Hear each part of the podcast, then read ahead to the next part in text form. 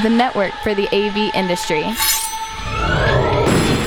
What are you listening to? This, This is AV. This This. this is AV, Nation. This is AV Nation.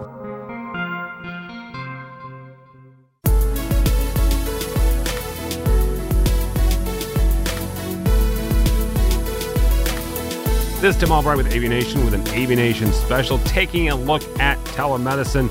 Uh, and first and foremost, congratulations to an old friend of mine, Mr. Joel Billheimer, who is now with Pexip. Welcome, sir. Thank you. Good to be here. And Pexip. Both. Um, also with us uh, is a cohort of his, Derek Atkinson, uh, solutions architect with Pexip. Welcome, sir. Thank you. Happy to be here. So, so something's happened this year, uh, Joel, and, and, and Joel comes from the, the, the integration side. He's a longtime AV AV guy. Uh, Derek's more in the software side with with Pexip. Um, comes from software. So we're going to wrap these two kids together and, and talk about something that's happened in uh, really the uh, medicine world uh, in the last nine months. Um, when COVID happened and, and the lockdown started to happen, one of the things that got immediately impacted was was doctors. Um, my dad is, is 70. He's retired. He's, you know, but, um, you know, he still goes and sees, sees a doctor, you know, every once in a while. And hearing it from his side, from a patient side, was fascinating. And I understand he's in Florida. We're going to talk about some of the legal challenges that have happened over the last couple of years and, and those hurdles that suddenly got knocked down this year. Um, but hearing it from his side was was really fascinating. And, and, and this is a guy that I still, you know, 10 years ago, still programmed his VCR, right? Um, so that's who this this this user is, and and hearing his experience of of getting his iPad out and having a conversation with his doctor, and that was his consultation, right? That was his his his annual review. Um, and and you know my my seventy year old dad's introduction into telehealth, right? Telemedicine.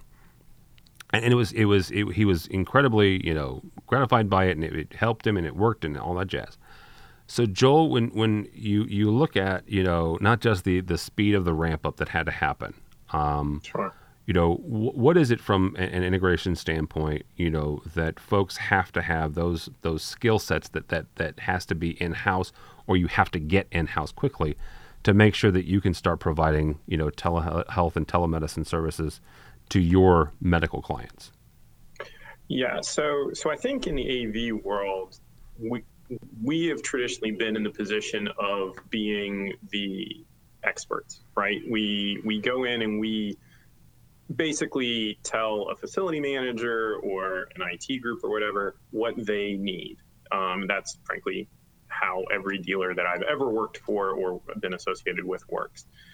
Um, the it there is sometimes a question of trying to convince them that they actually need the service, but more often than not, you are upgrading an existing facility or there's new construction and everyone wants the latest and greatest toy, the flashiest color, the loudest audio, and so that that has always sort of been an, a, a given even um, as part of that discussion. In telehealth, it's a little bit different because you are taking a transactional relationship, uh, but a trusted one between patient and provider that has existed for literally thousands of years. And you are now trying to insert yourself into it, saying, okay, I know that the way that you have done things you think has worked, but now you need to come along and do these other things. And that is a very, very hard conversation to have. Um, and I would say, frankly, in in my experience, and, and I'm sure Derek has some thoughts here, but if you try to insert yourself that way and saying we know what's best for you, again, that's kind of the the AV model, right? You're probably not going to win in telehealth, and you're probably going to be pushed out. Um, you know, what you have to do is you have to understand what each of those two pillars of the transactional relationship need. You have to understand what the clinicians need, and you have to understand what the patient needs. Um, there was a really interesting survey uh, that was just completed by the awkwardly named COVID 19 Health, Co- uh, Health Coalition. Um, that um, obviously was in this was in uh, July to August of uh, last summer, obviously in response to COVID. and it was specifically about um, uh, about telehealth and how and how and the rapid adoption and how that was impacting services. The number one issue, number one, um, that everyone talked about, regardless of location, um, regardless of uh, you know uh, uh discipline, um, was um, access to uh, to technology capability. Um, and some of that was, you know, maybe a rural area that just didn't literally have technology upon which to build.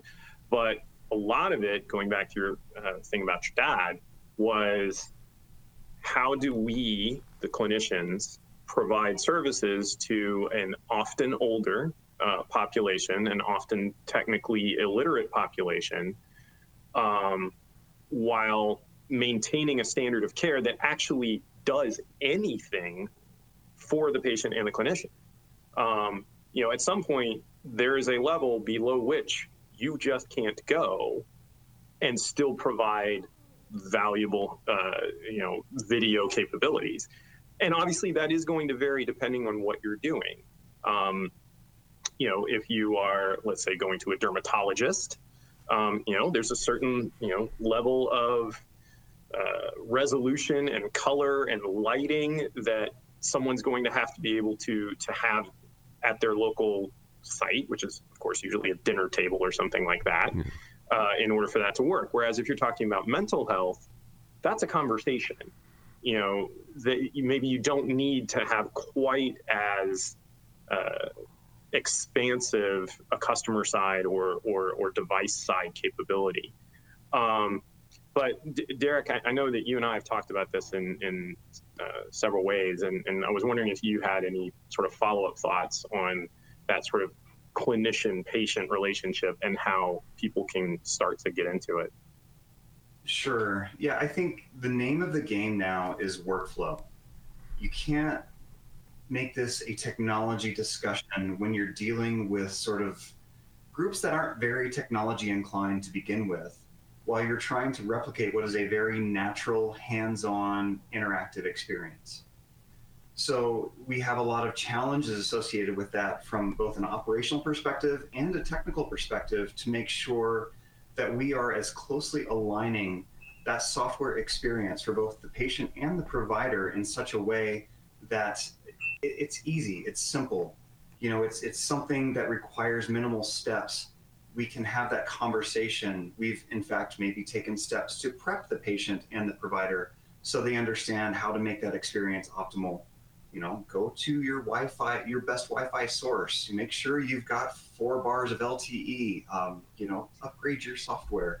These are things that have become table stakes to sort of navigate this this interesting time in which you know we see technology very rapidly stepping into um, you know these these care scenarios. I think the stats are, are telling us that they're predicting minimally 20% of all healthcare encounters moving forward in the aggregate to move over to a, a virtual model. And um, I, I, think that's extremely conservative. I think there's tremendous opportunity here. Um, but the key to making that successful is getting that that technology to really fall into the background behind behind the scenes and um, and making sure that that people don't even think about it. Well, Joel, that is that is that is the magic bullet, right? Is is getting the the the technology to fall into the background. How, how do we accomplish that, Joel? That, that's the you know um, you know you you've had a, a number of experiences, sure. you know, uh, within and, and out of, of government and healthcare and education for the last twenty years. How do we do that, or can we in AV? So, so going back to um, to that survey, I think was very illustrative. Um, the the what emerged, and again, this was this was across all providers, um, all all disciplines. What emerged was a picture of the the preference for for at least from the from the clinician side, from the provider side, was to have sort of a formal telehealth platform. What what they want to have is a single interface where they have access to EHR, electronic health records, where they can call up at a moment's notice the last you know five or six discussions they've had with this patient. They've got the patient's vital signs if if that is something that is available through that kind of mechanism. Um, and uh, they can there's they are not coming in and going back out and coming in and going back out. There's basically they just live on this platform all day long and they cycle through uh, their patients. They have meetings with the colleagues. They record whatever data they need to. They make diagnosis. Maybe even they can have a prescription or, or something like that that that is automated out of this type of platform. That that's the main space where they want to be. But there is also the what we in the IT world call the layer eight problem. Um, you know, problem exists between keyboard and chair. Um, you have to have the ability to provide some minimal level of service. So there's always a fallback. And what emerged is that that is usually to to your point from the your story earlier. That is usually something like FaceTime. That is usually a consumer level video product that um, well doesn't have the power doesn't have maybe the security uh, or, or, or control that an enterprise class product does um, it does at least work. So what what you're seeing is and, and that's that's the implication is that that's mostly organic that service providers are doing everything they can to provide service. That's what they want to do, of course, is take care of their patients.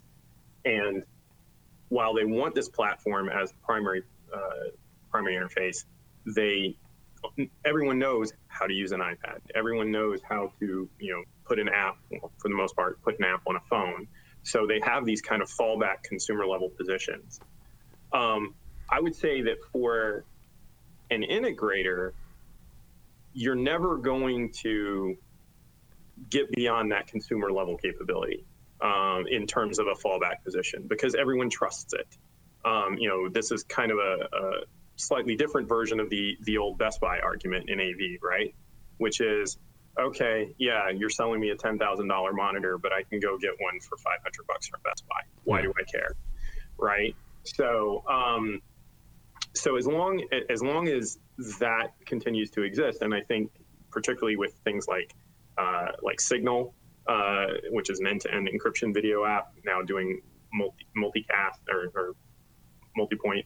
Um, I think that will only continue to grow that capability. Where the flip side of that is, if a doctor tells a patient, "Hey, here's a link, go to it on a browser," which is far and away the preferred model for pretty much everybody. The patient isn't going to say, uh, well, okay, I might because that's me. But most people are not going to say, oh, I can't do that because it's not secure enough. Or, oh, you know what, I, I've got an account on a different healthcare provider's platform. You, you just trust your doctor. You're just going to do what your doctor tells you to do nine times out of 10, 99 times out of 100.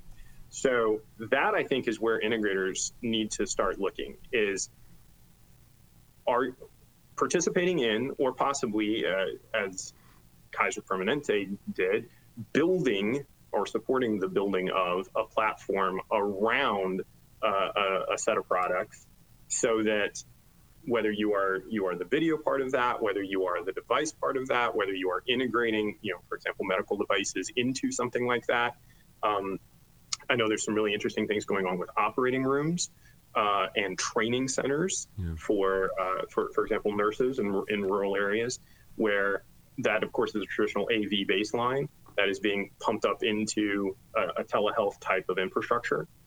Um, as long as you understand, to, to Derek's point, as long as you understand that workflow concept, that you are not, you, the integrator, are not the be all and end all you are participating in a much larger exchange of information, then then I think you're going to start being successful because you need to be able to have that conversation with the providers because it's really the providers who are going to dictate the technology.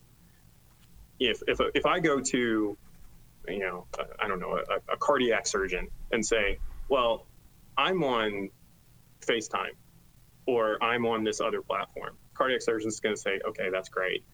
I don't care because I have, I work for an organization that has 10,000, 100,000 users, and we use this. And that's where all of your information is. I'm not going to build something just because you don't like it.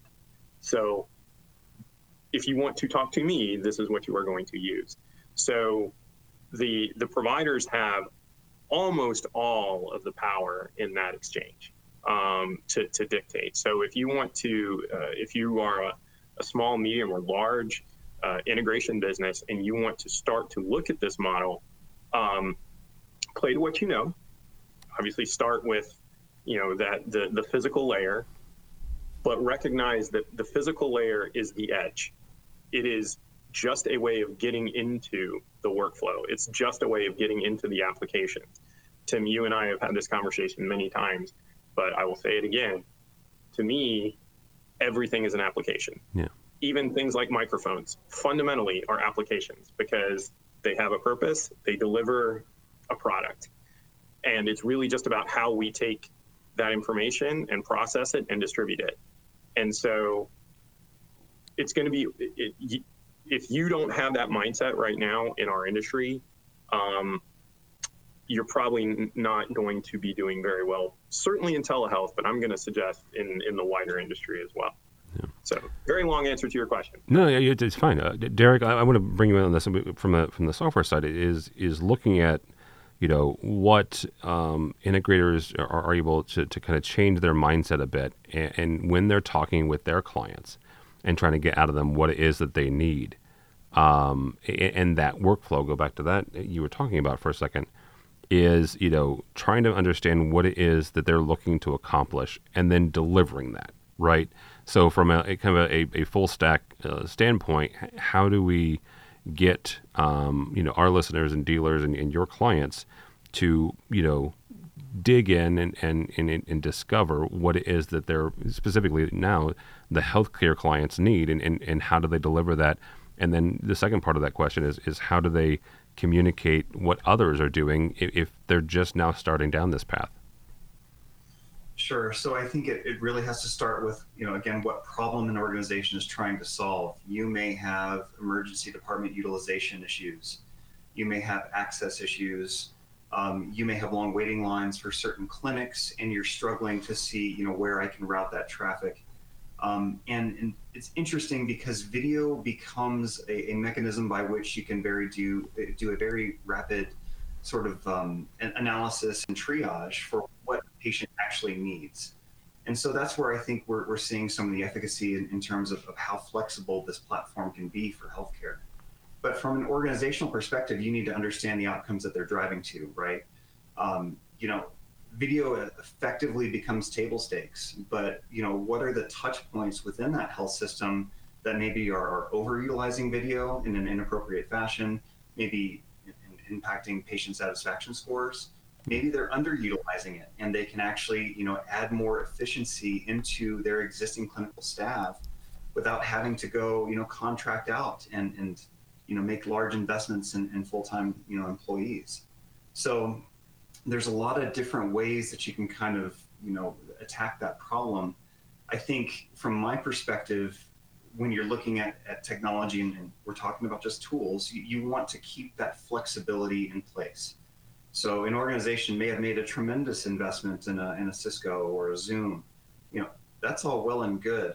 But now let's talk about you know the care that you're trying to deliver you know beyond video. What are what are the gaps? What foundational components do you want to add in you know, as we watch this industry evolve, to to again, following Joel's point, do you want to do real time diagnostics? Do you want to bring in additional telemetry type of data points, you know, that will assist and, and improve the level of care that you can deliver?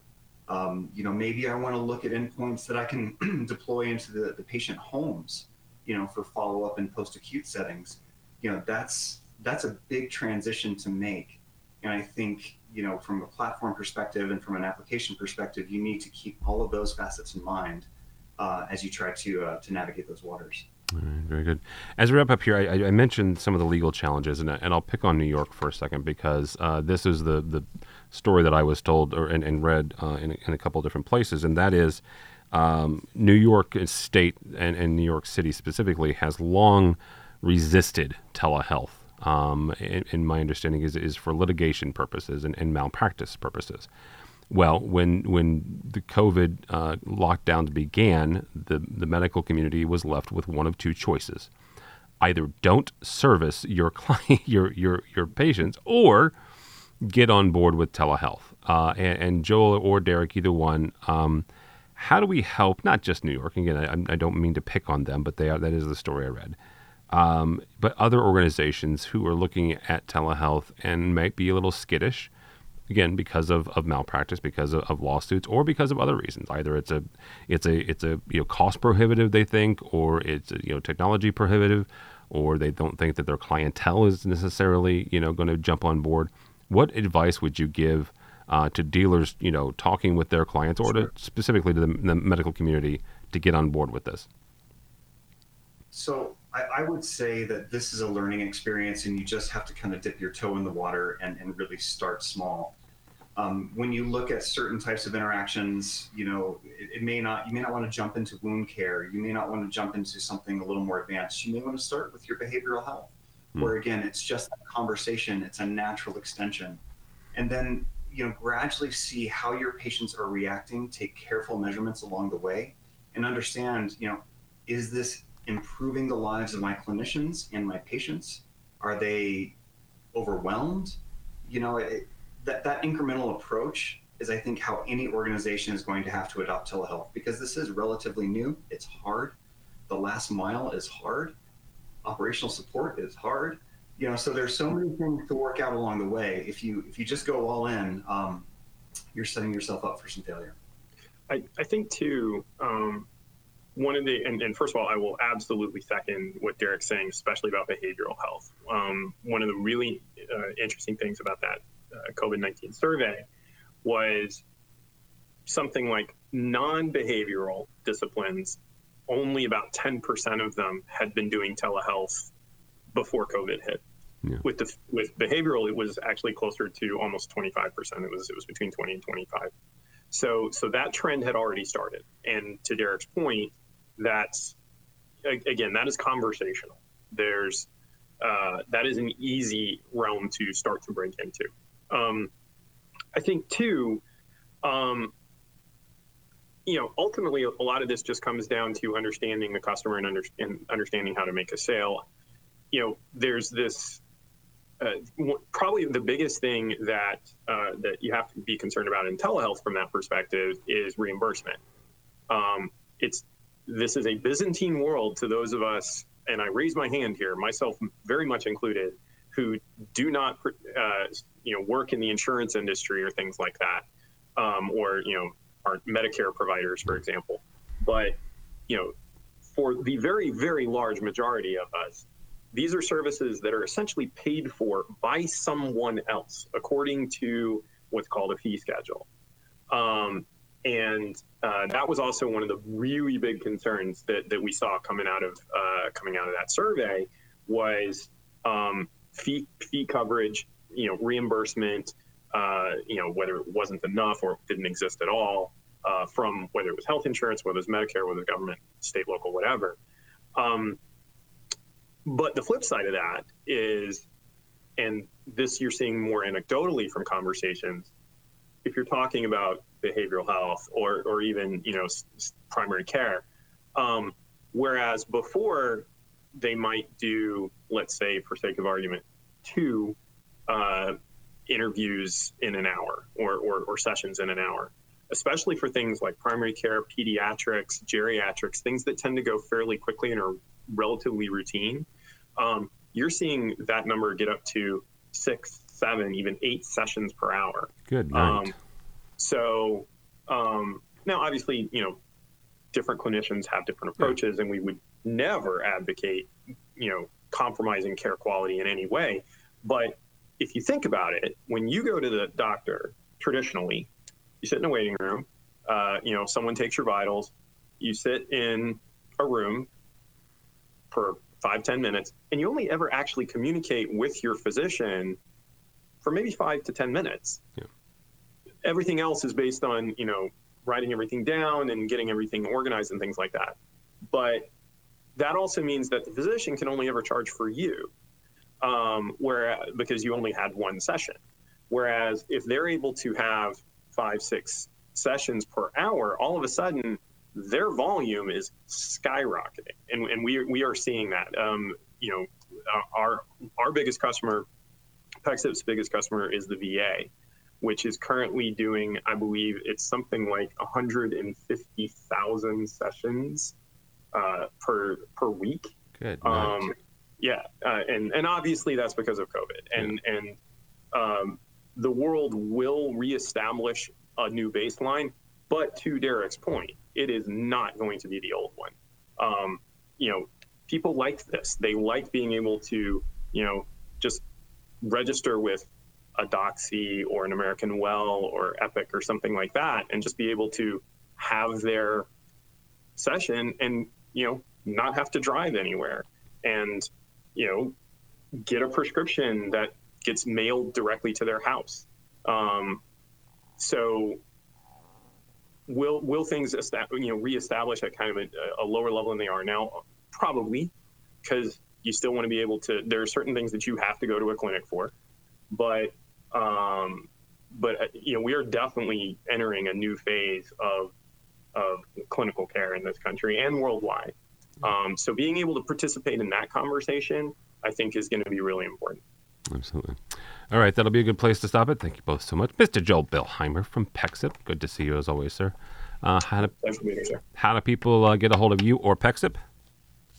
Uh, I am at first name dot last name at pexip.com, and I do have a LinkedIn account. Still no Twitter though. Sorry.